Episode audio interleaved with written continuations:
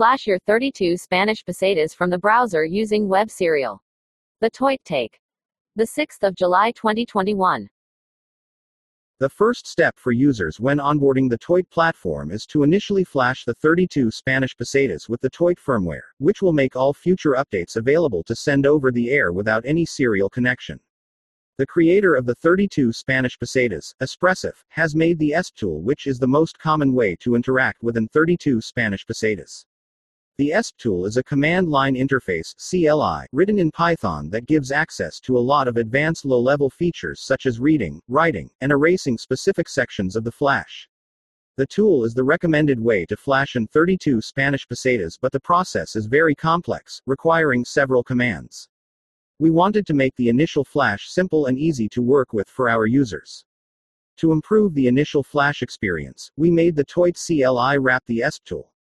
The Toit serial provision command erases, flashes, and reboots the 32 Spanish pesetas, making the Toit provisioning a lot simpler. The provision command is even interactive and helps the user through the entire process step by step. However, the CLI did not solve the problems for everyone. Some developers prefer working with a GUI and some would even get stuck behind the hurdle of using the terminal and never enter the land of Toit. Therefore, when the Google Chrome team announced Chrome 89 with the Web Serial API feature enabled by default, we, at Toit, saw an opportunity to make the initial provisioning even simpler. Happy days. The Web Serial API made it possible for us to move the serial interaction from the CLI into a modern OS agnostic web UI with no additional installation required. In order to use the Web Serial API to communicate with the 32 Spanish pesetas, we had to find a substitute for the ESP tool that could run in the browser. ESP tool ported to JavaScript.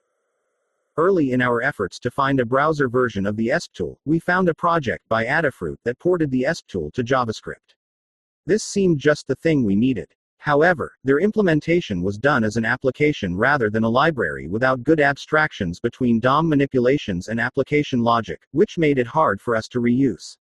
Unable to find a suitable library, we decided to write one ourselves and open source it. github.com path colon slash toitware slash esptool.js. Our implementation is written in TypeScript and distributed to NPM to make it easy to contribute and use. The new Serial UI in the Toit console uses the library to flash directly from the browser. As you can see in the demo video here, during the development of the ESPTool JS library, we encountered a few challenges. One of them was to adjust the boot rate while still communicating with the device. The Python ESP tool uses a low boot rate to install a bootloader stub onto the 32 Spanish pesetas, which afterward can be used to increase the boot rate to speed up flashing. Unfortunately, the Web Serial API only allows you to specify the boot rate when you initially open the port. After a few attempts, we found that it was possible to imitate changing the boot rate on the fly by closing the port and reopening it with a higher boot rate. After we started our efforts in building ESPTool, JS, Espressif released a JavaScript port of the ESPTool. This is awesome, and we would have been thrilled to use this. That said, their implementation is still in the early days and, like the Adafruit application, lacks a proper separation between application and library. Try it yourself. If you want to try the Serial UI yourself, head over to the Toit console, sign up, connect your 32 Spanish pesetas via a serial connection and flash it with the Toit firmware using the Serial UI. Last but not least, I would like to send a big thank you to Maker Melissa, who is the main author of the initial Adafruit implementation.